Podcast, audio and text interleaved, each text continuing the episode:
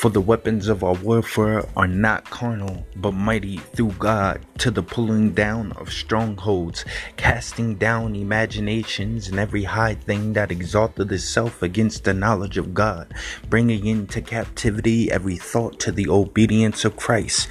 For the enemy desires to tear us down and destroy us. He is the roaring lion that lurketh around looking to destroy, kill, and steal from you. So, looking at ourselves and who we are as a people of God, we must realize that each and every day will be a battle not only within this flesh and the choices and decisions that we make as a people of God. We make decisions and choices that we always cannot point the finger at the enemy. We must point the finger at ourselves, but then also we must realize that there is a spiritual battle going on within this world, and the enemy is the adversary, and he is the accuser of the brethren. So we must understand that this battle goes a wide range around us, but we have the power and we have the strength that comes from God. Through Christ, all things are possible. And He is the one that gives us the strength to complete tasks.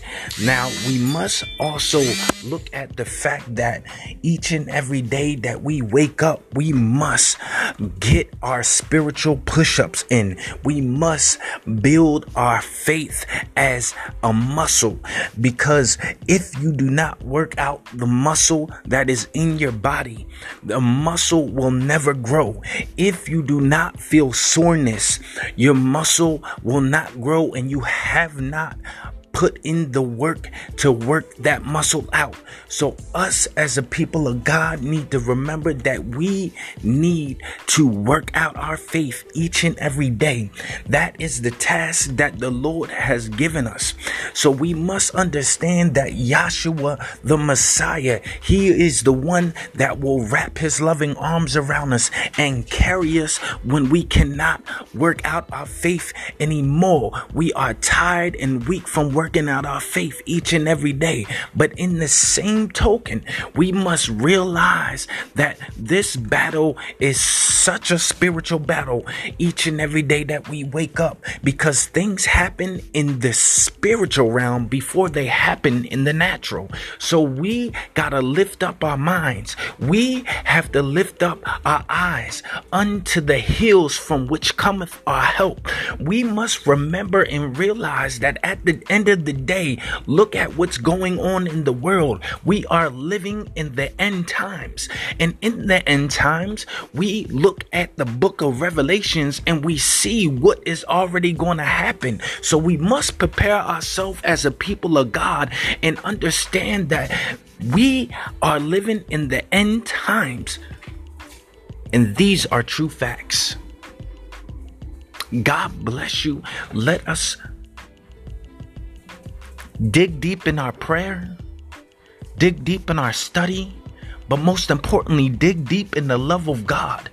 And how we dig deep in the love of God, how do we do that as a people of God living in these times? We must really seek the true, deep, relationship that Christ has for us. We must dig deep within the relationship because the relationship is what matters. So we must dig deep. How do we dig deep in the relationship? We dig deep in the intimacy of the love of Christ. Glory be to God. God bless you.